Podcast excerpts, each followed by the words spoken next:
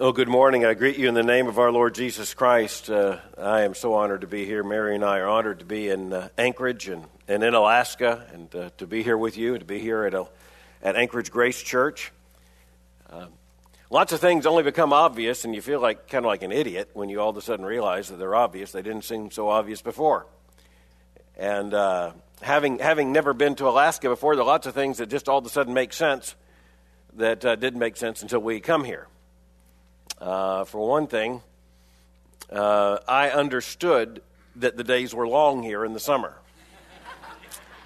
but last night, we went to, uh, to the point in Anchorage where there is that statue of, uh, of Cook. And uh, we, we saw the sunset at approximately midnight, uh, which for two people from Florida uh, is just odd and somewhat wondrous. And, uh, and, and not only that, but I, I, was standing there and I realized, and uh, I've had the opportunity to study in some of the most illustrious institutions on the planet. Uh, Time magazine made that designation for whatever it's worth. And, uh, and I, I, last night I was standing there looking out from Anchorage, realizing, no, wait just a minute, this wasn't Anchorage. Uh, that's how it got its name. And that all of a sudden made sense. There are certain things that make sense just when you're looking at them, and the obvious becomes abundantly clear. And it is just an incredible place. And uh, last night, we also, even after the service, just uh, devotionally drove down the coast just a little bit, just to see again the wonders of what God has, has made here and uh, that you get to enjoy quite regularly. The other day, I came across the fact that uh, young couple had taken their newborn baby for the first pediatric visit. And they, they brought their firstborn, a newborn, and the pediatrician picked up the baby and said, Now, this is a beautiful baby. And the father, being just a little bit cynical, said, I, I bet you say that about all the babies. And the doctor said, No, I don't. I only say it about the ones of which it's true. So then the father said, Well, then what do you say to the rest of the parents. And he said, Well, I either say, if it's true, this is a beautiful baby, or I simply look to the parents and say, This baby looks just like you.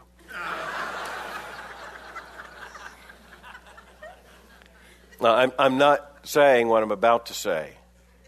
Uh, simply because it is our honor to be here, but because we have found this to be true. Mary and I want you to know we've been honored to be here. You are such a wonderful and friendly gospel congregation. Uh, you love the Word of God. You love the gospel of the Lord Jesus Christ.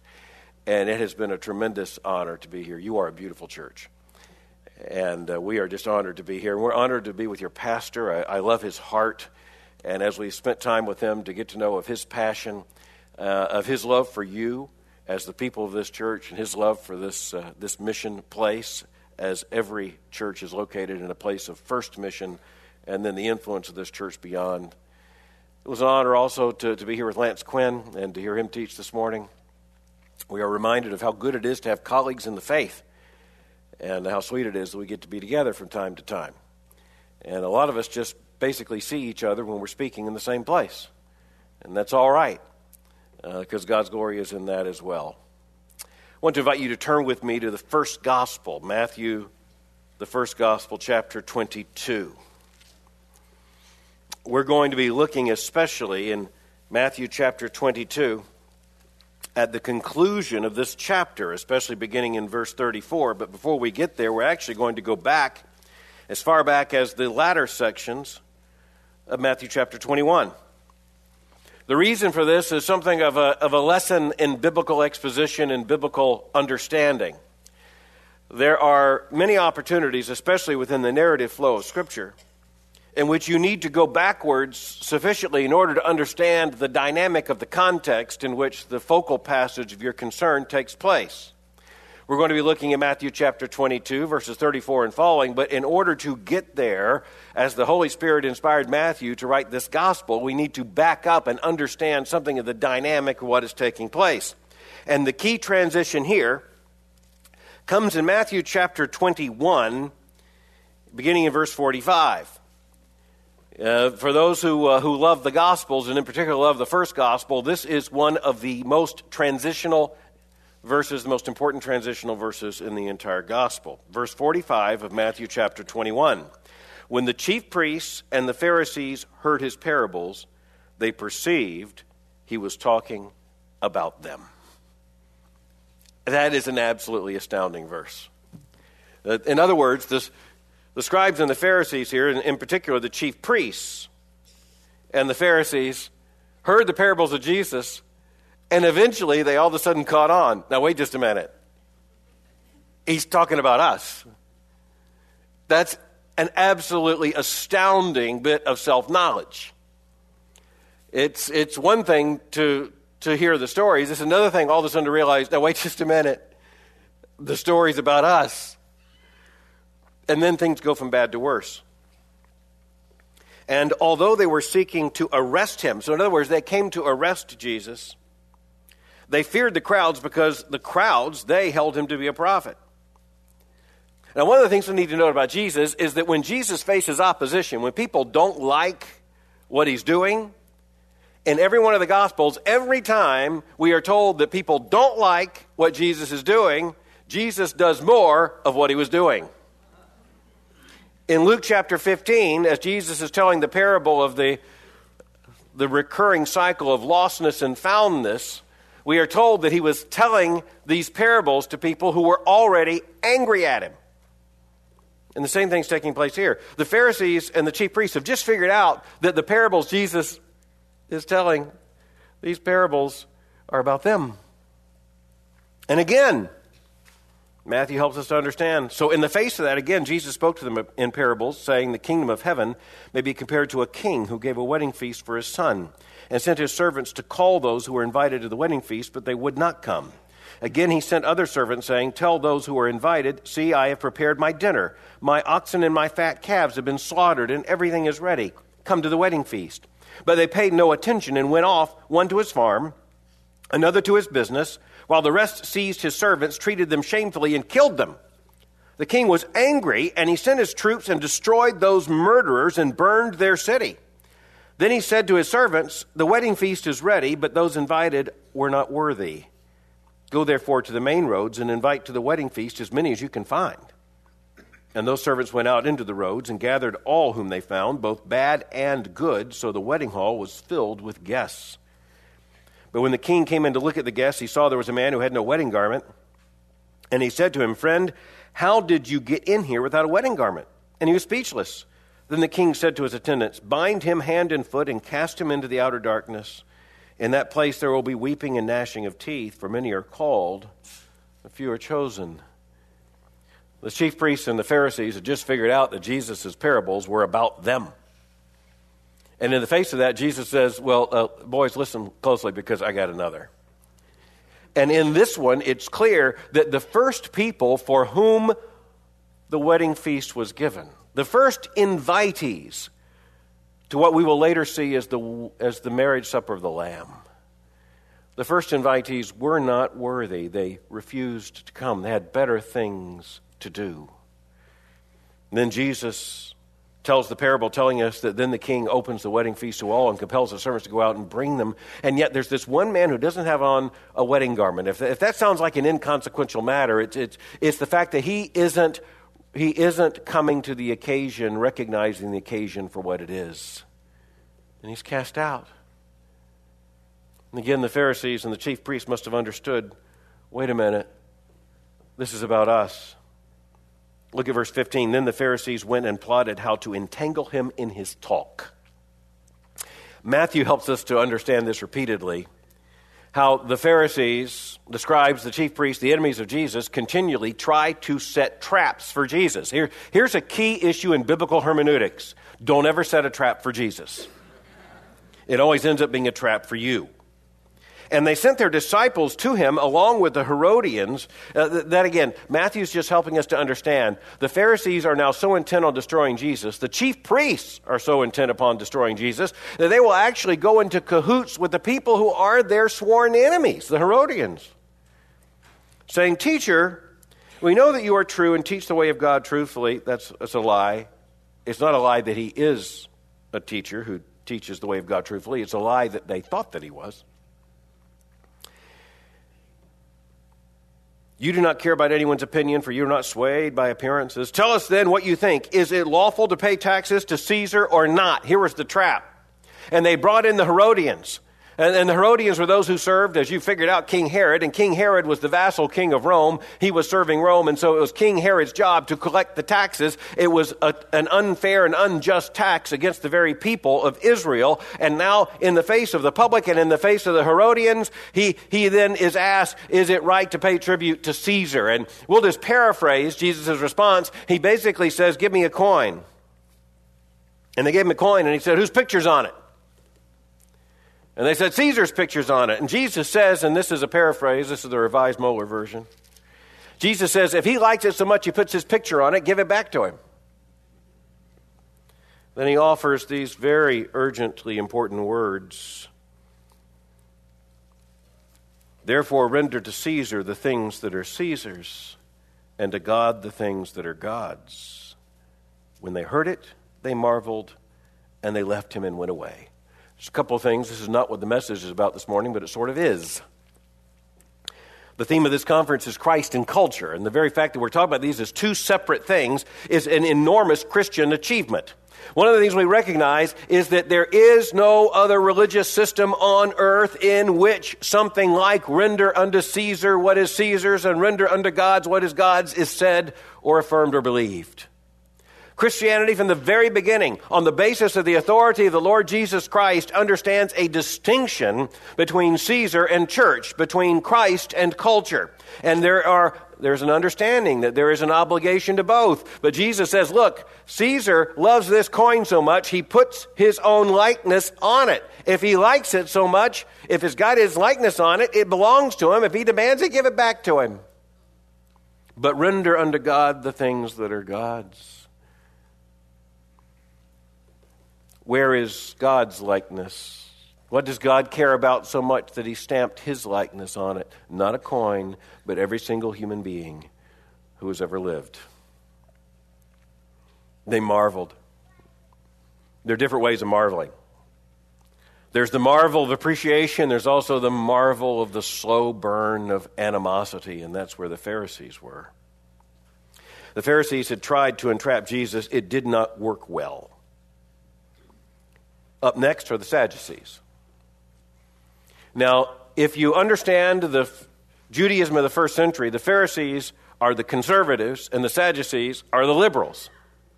The Sadducees were theological liberals. They didn't believe in the Holy Spirit, they didn't believe in everlasting life, uh, they didn't believe in angels. They were the demythologizers of the, uh, of the first century. They were the theological liberals of the first century. And so here you have the Pharisees who are the conservatives. They're opposed to Jesus. And now you have the, the Sadducees who are the liberals. The Pharisees were humiliated when they tried to entrap Jesus. And the Sadducees say, well, get out of the way.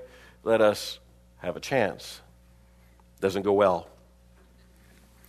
The same day, Matthew is keen to give us this chronological context. The same day, Sadducees came to him who say there is no resurrection.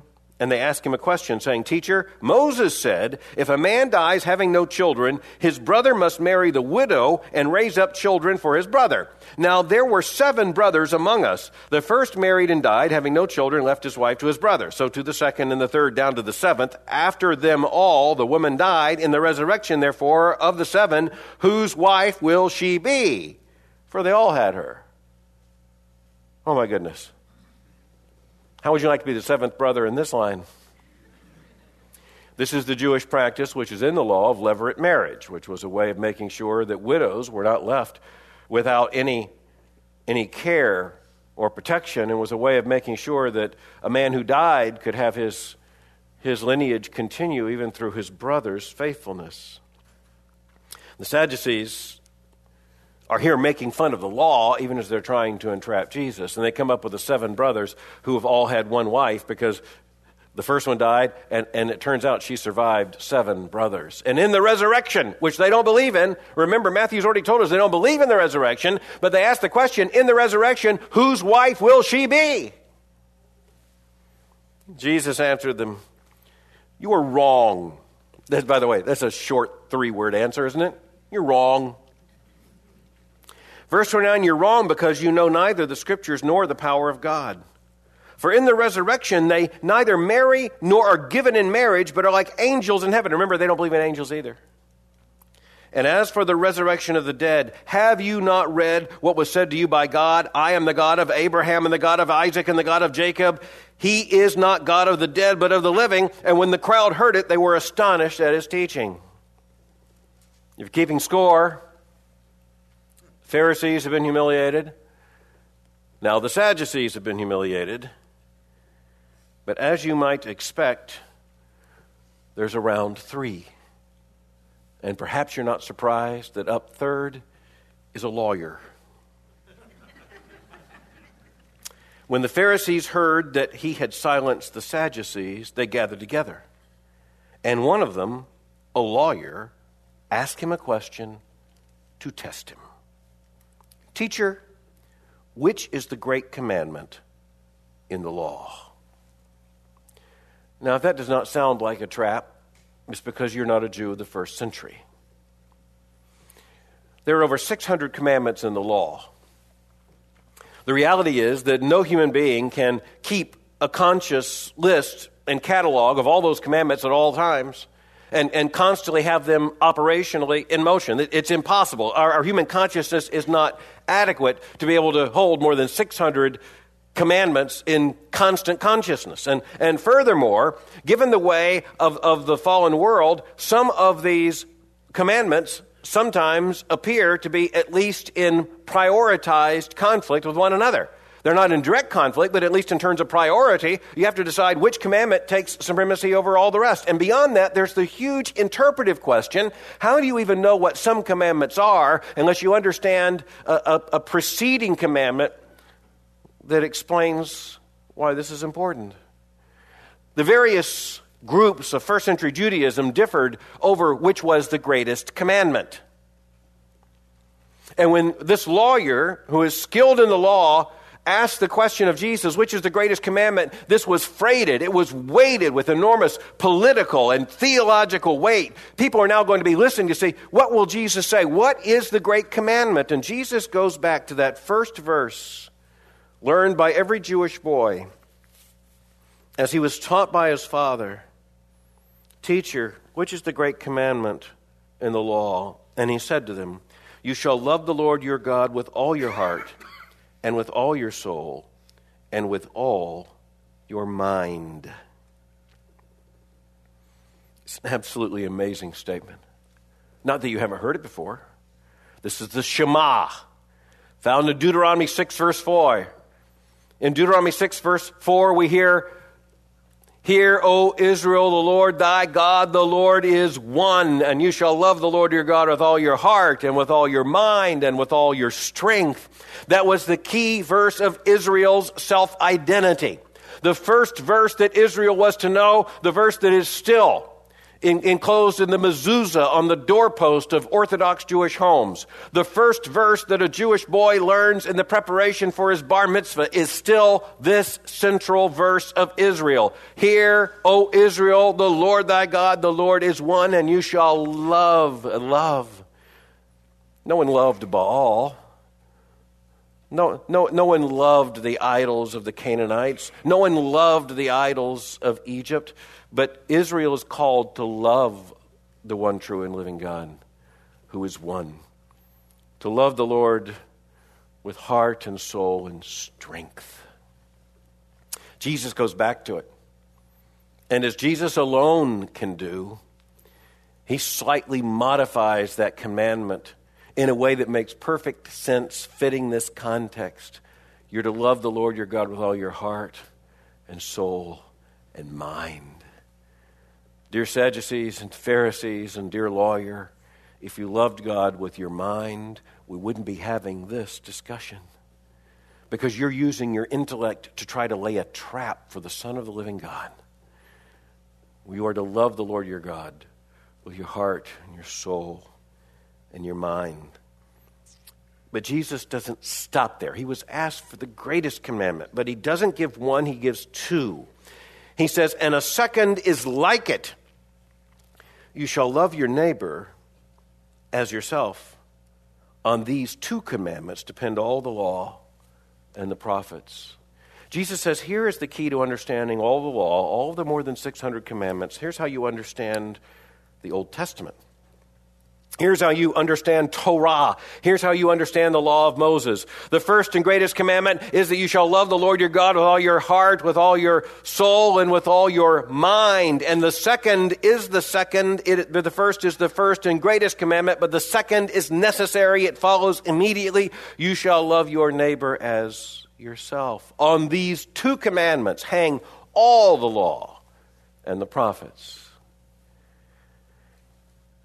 Now, if the first commandment that Jesus mentions here, the one he says that is of first and greatest priority, the love of God with heart and soul and mind, if that is the first and greatest commandment, it's also one that immediately Israel will recognize. Because after all, that is that central verse that declares the very theological identity of Israel in the Old Testament. But what we need to note very carefully is that this second law, you shall love your neighbor as yourself, was not considered one of the great laws of the Old Testament. It was considered an insignificant law. Jesus picks it up out of its insignificance in the book of Leviticus and says that it actually is a summary of the law second only to the love of God as love of neighbor.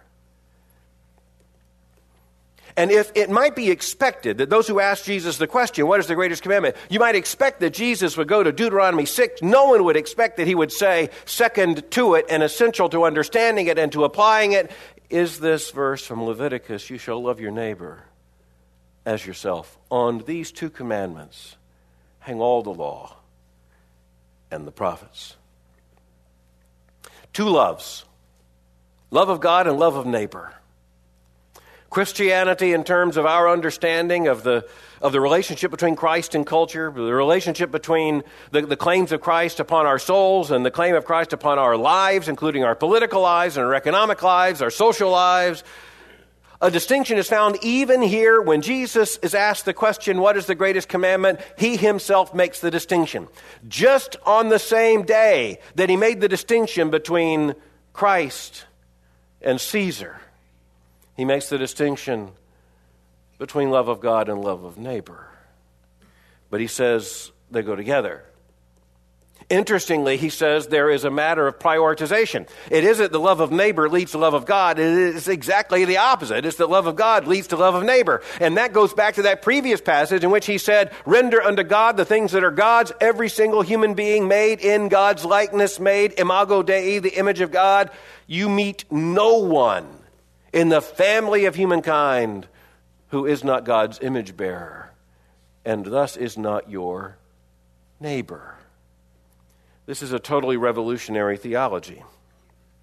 It's revolutionary in two ways. First of all, it's revolutionary because it makes love of neighbor absolutely derivative of love of God. It makes it follow naturally in such a way that Jesus would have us to know if we do not love our neighbor, we do not love God.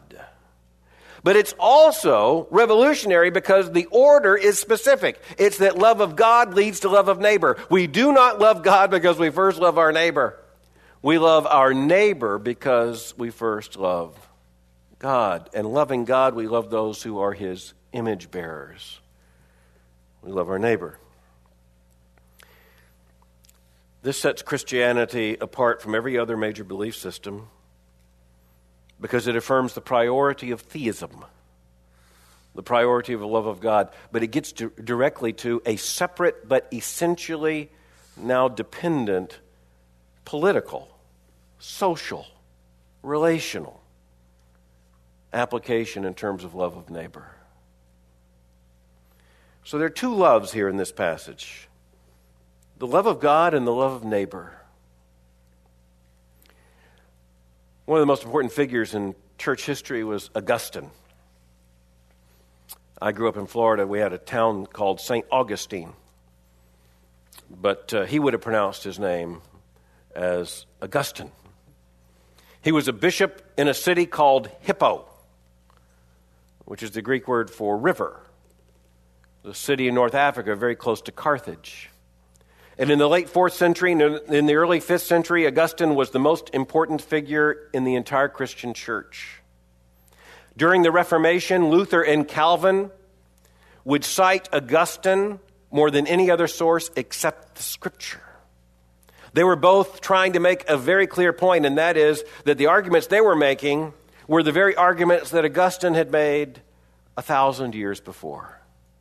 Augustine was a faithful bishop of the church. He fought against the heresy known as Pelagianism, a heresy that keeps trying to creep back into evangelicalism at the very expense of the gospel. Augustine argued over against those who claim that the fall of Rome was due to Christianity. They claimed that Christianity was falling, that, that Rome was falling, because Christianity, through love of neighbor, had made her weak. Augustine wrote a great book entitled The City of God. And in that book, he suggests that there actually is not just one city, there are two cities. There's the city of God and the city of man. And, and those two cities are not equal because the city of man is a created city. And, and they're not equal because the city of man is a temporal city, it's a city that is passing. The city of God is the kingdom of our Lord Jesus Christ. The, the, the city of God will never pass away. The city of God is eternal, and the city of God is where God is worshiped unconditionally and perfectly. We're headed for the city of God. But right now, we're living in the city of man. Augustine pointed out that even as here in Matthew chapter 22, Jesus speaks of two loves, those two cities are each driven by a love. The city of man is driven by love of man. And the city of God is driven by love of God. But that's where the church enters the picture because the church, as we have stated over the last couple of nights, the church is, to use the biblical phrase, in the world, but not of the world. The Apostle Paul would say, Our citizenship is in heaven. But when he is on trial, he will also make very clear he is a citizen of Rome. So in this life, we are actually citizens not of one city, but of two if we're saved. Those who are the redeemed, those who are Christians, are inhabitants and citizens of two cities simultaneously for a while. We're born into the city of man. By God's grace and by his sovereign love, we can be also made citizens of the city of God. And there's the already and not yet character we find in the New Testament. We're already there. Paul will already say that our citizenship is in heaven, but we're not living there yet. And, and he will speak, as the New Testament will speak, about the fact that we are already bona fide citizens of a kingdom that already exists, but it isn't yet fully realized. Here's one of the biggest and hardest questions for Christians reading the New Testament. Why are we here now? Sure, you've had that thought. Jesus, in the first chapter of Acts, ascends to the Father, and those two dressed in white said, The Jesus, this same Jesus whom you saw ascended to heaven, will come again. Why not yet? Haven't you had that thought? This is the year 2014, the way we count it. That's heading on 2,000 years after Jesus ascended to the Father. The last verse of the Bible is that prayer we are always to pray, even so, Lord, come quickly. But He hasn't come yet. Why? Christians were already asking that question at the end of the first century. They've asked that question over and over again. Augustine pondered that question. Why? And, and it comes very clear in the New Testament itself that the waiting is for witnessing. That, that the delay of Christ coming back is so that the gospel will be proclaimed in this age, and also so that the glory of God will be demonstrated in his people living even in the midst of this fallen world. God, right now, is bringing glory to himself by the existence of a faithful church even in the midst of an unfaithful age. And the church is given a responsibility in this age. It's a responsibility of witness. And that means, first and foremost, that articulated, spoken witness to the gospel of Jesus Christ so that sinners may hear, and hearing may believe, and believing may be saved. But there's also merely the witness of being a people of truth in the midst of an age of darkness, of being a little emissary of the city of God in the middle of the city of man. That's what Anchorage Grace Church is. You're a little preview of the city of God right here in the middle of the city of man. Every single gospel church is that. It's a, it's a picture of what's about to happen.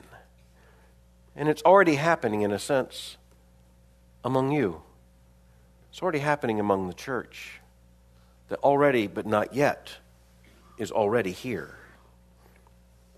These two cities are driven by two loves. And the two cities are distinct. This is something that's very, very important.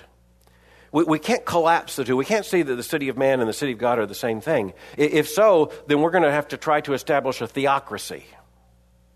Right? If the city of God and the city of man are the same city, then, then we can't rest until the city of man has the entirety of the priorities and the laws and the principles and the dictates of the city of God. The problem is that the people who are inhabiting the city of man aren't even uniformly claiming any obedience to God. We, we, we have a problem. The, you, you, we can't confuse the two. To confuse the two is, is to try to make the culture a church. And every time the Christian church has made that attempt, it has failed miserably at the cost of the gospel. But the other problem is that we also can't say that we have no concern for the city of man. Because clearly, Christ says that the first commandment, you shall love the Lord your God with all your heart and soul and mind, is not fulfilled until we love our neighbor as ourselves. And our neighbors are living in the city of man with us. And thus we have concern for the city of man because God also made this city. It belongs to Him because He has made it. He is its creator. As we heard earlier from Colossians chapter 1, Christ is preeminent in this city, even as there are those who do not yet recognize his preeminence. So, what is the responsibility of the church to the city of man? Augustine said it all comes down to this second commandment we are to love our neighbor as we love ourselves. What does that mean? Well, it's one of the first verses we learn as children, isn't it, in Sunday school or vacation Bible school? This, it's a, you shall love your neighbor as yourself. And we're often told that this is the golden rule. And we're often told that this is found in some form in virtually every civilization and every belief system. And thanks be to God it is. That's a testimony of God's common grace, that, that at least some residue of, uh, of the knowledge of the one true and living God is found amongst most people, so they at least know they ought to do this. The problem is that if you try to secularize this and, and take love of neighbor out so that it's no longer derivative of love of God, it turns out people aren't very good at loving their neighbor unless they know the neighbor is made in God's image. And unless they believe that their love of neighbor is a part of their rightful obedience to the one true and living God. What does this say about how we are to relate to the culture around us? Well, it says something very profound, and that is that we are to see the very existence of the culture around us as a great challenge to Christian faithfulness. A great test as to whether or not we actually do love God and love our neighbor. A great test as to whether or not we are willing to make that faithfulness to the God whom we love evident in the love of neighbors around us. What would love of neighbor require of us? Well, first and foremost, it would require of us the truth. We would understand that the, the, the waiting for the return of Christ is, is first and foremost in terms of priority for the witnessing. And that if the church doesn't do anything else, the church's first responsibility is to be those who take the gospel to the ends of the earth, those who share the gospel with everyone we know, those who try to seize every opportunity as a gospel opportunity, knowing that the time is short and the urgency is unspeakable. But it's not just witnessing in, in, terms of the articulation of the gospel, which is the first priority. It is also the witnessing by the church being the church as a, as a vestige, as a picture, as a preview of the kingdom that is yet coming.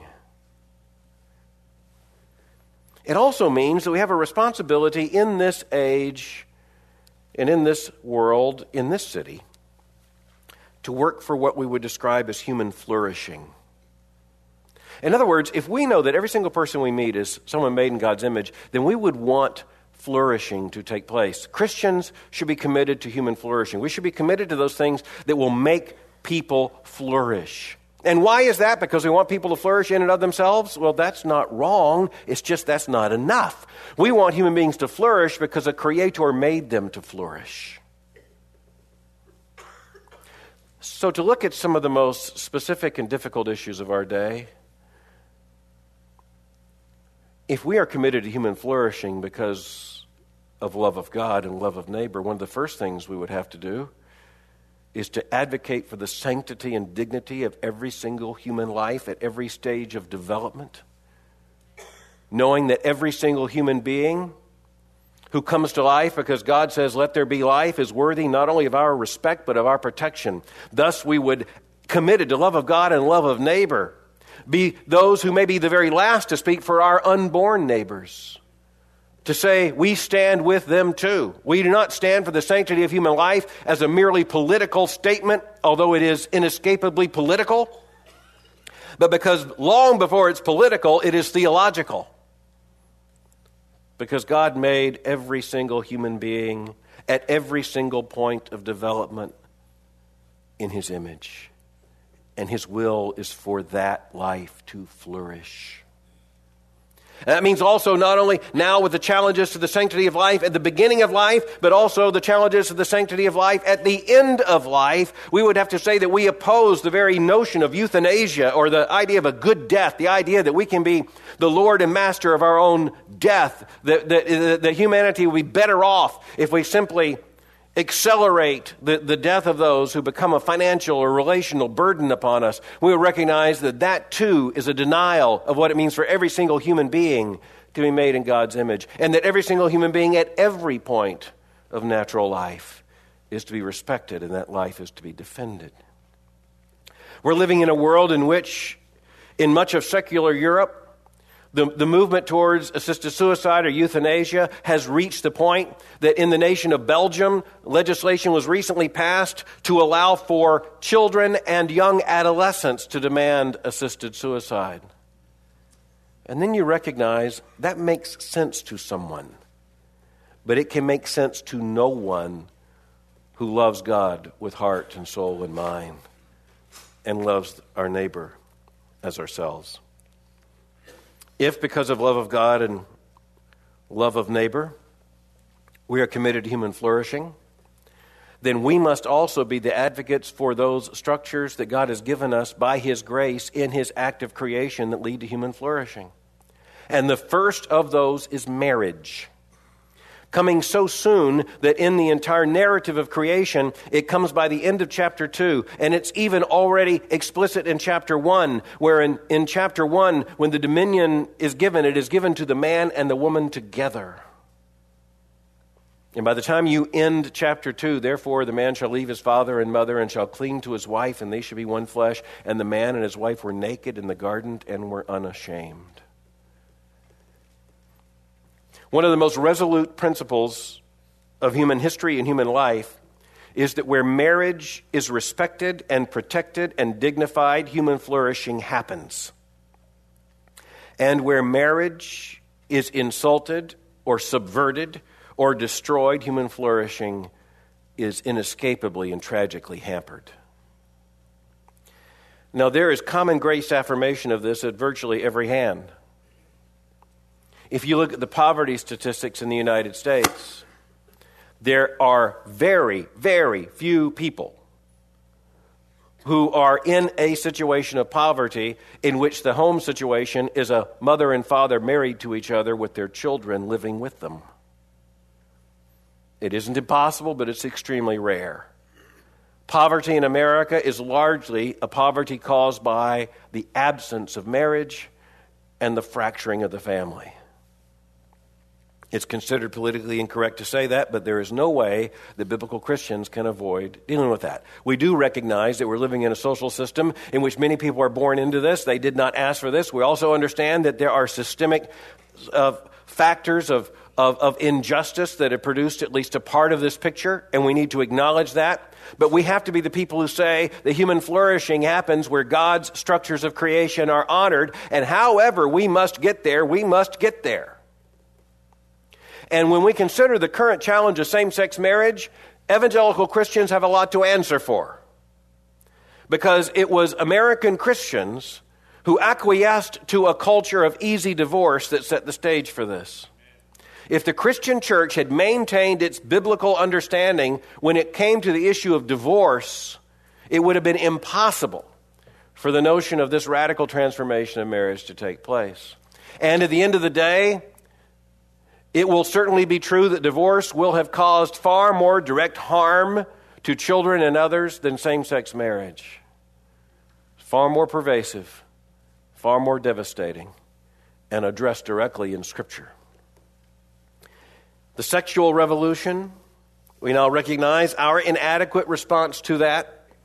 Not that we weren't saying the right things, but that we weren't speaking with the right strategic urgency where it most mattered.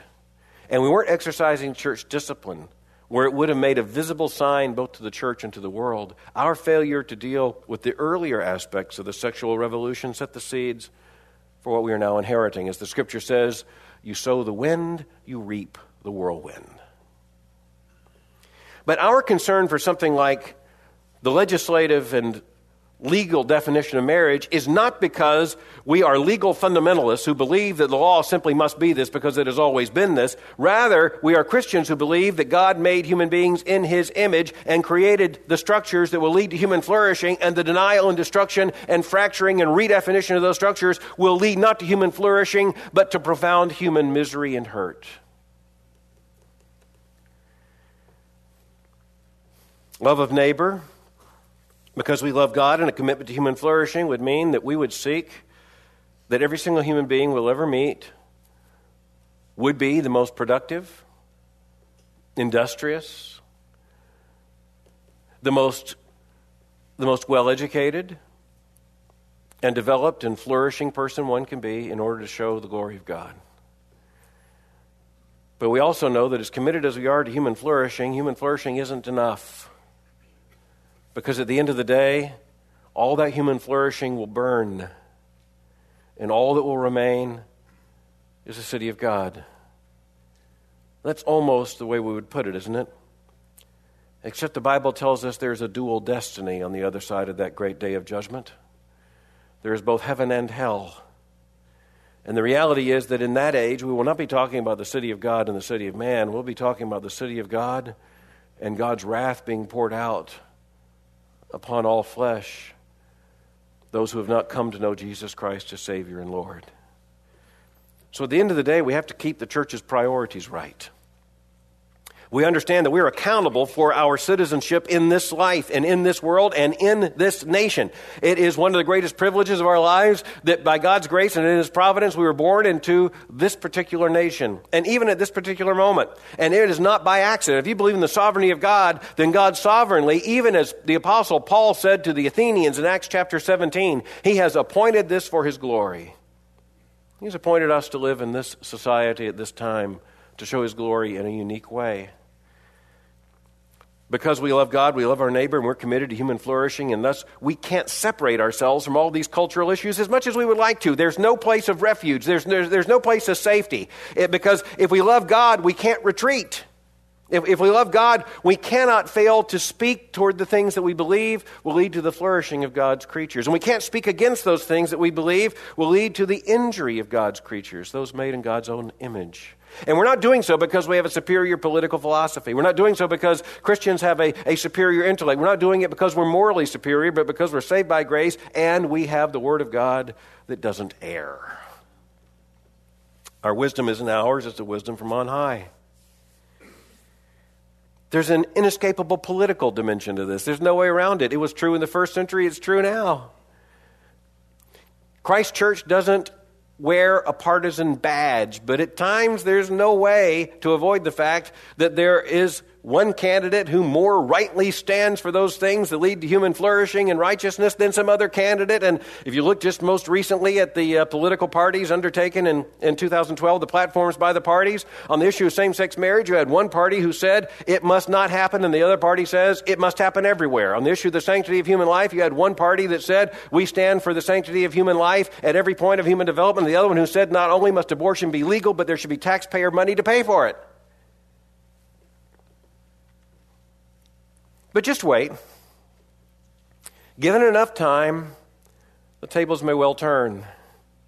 And one of the things to watch very clearly is what happens when a political party, any political party, decides it has to survive in a changing moral climate. Just wait. But understand this we have a political responsibility because we're citizens, not by accident, but by God's sovereignty in the city of man. But we're not here this morning because of love for the city of man. We're here this morning because of the fact that by God's grace we've been transferred from the kingdom of darkness into the kingdom of his marvelous light. And we're here because we already are citizens of the kingdom of heaven. And we need to band together in this age as often as we can to remind ourselves of what, it's, what it means for us to be Christians, followers of the Lord Jesus Christ. Christ's blood bought church. We come to understand that we're going to face many difficult questions. That's not new. The church has faced difficult questions, political questions, economic questions, sociological questions, cultural questions. The church has faced difficult questions. But the church, after all, isn't to answer this as individual Christians, as if we're each just set loose trying to figure out these things on our own, but rather the church together seeking the wisdom of Christ. In the 16th chapter of the Gospel of Matthew, Jesus said, Upon this rock, the rock of the confession that Peter had made, Thou art the Christ, the Son of the living God, upon this rock I will build my church, and the gates of hell shall not prevail against it. And I give you the keys of the kingdom of heaven.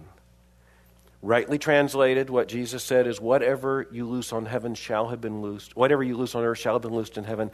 Whatever you bind on earth shall have been bound in heaven. We're bound and loosed by the word of God, but we're bound and loosed together. God didn't, didn't, didn't, through Christ, give those keys to us individually, but to the church, in order that through the process of biblical discernment and by the central act of expository preaching and by the responsibility of church discipline in the life of the church together, we would learn how rightly to discern the answer to these questions and be faithful to Christ. And there is in the background of this the urgency of evangelism the urgency of missions. Because it isn't enough to advocate for human flourishing. We do not merely want those who are around us to flourish. We want them to know the forgiveness of sins and the gift of everlasting life. We want them not only to be our neighbors in this world, but our neighbors sitting beside us in the marriage supper of the Lamb, which is yet to come. Jesus was facing those who three times on one day had set a trap. But Jesus doesn't leave his church a trap, he leaves the church a truth. That the first commandment is that we are to love the Lord our God with all our heart and soul and mind. And the second is like unto it we are to love our neighbor as ourselves. On these two commandments hang all the law and the prophets. What are we to do with this? In closing, I ask you to turn with me to 1 Peter.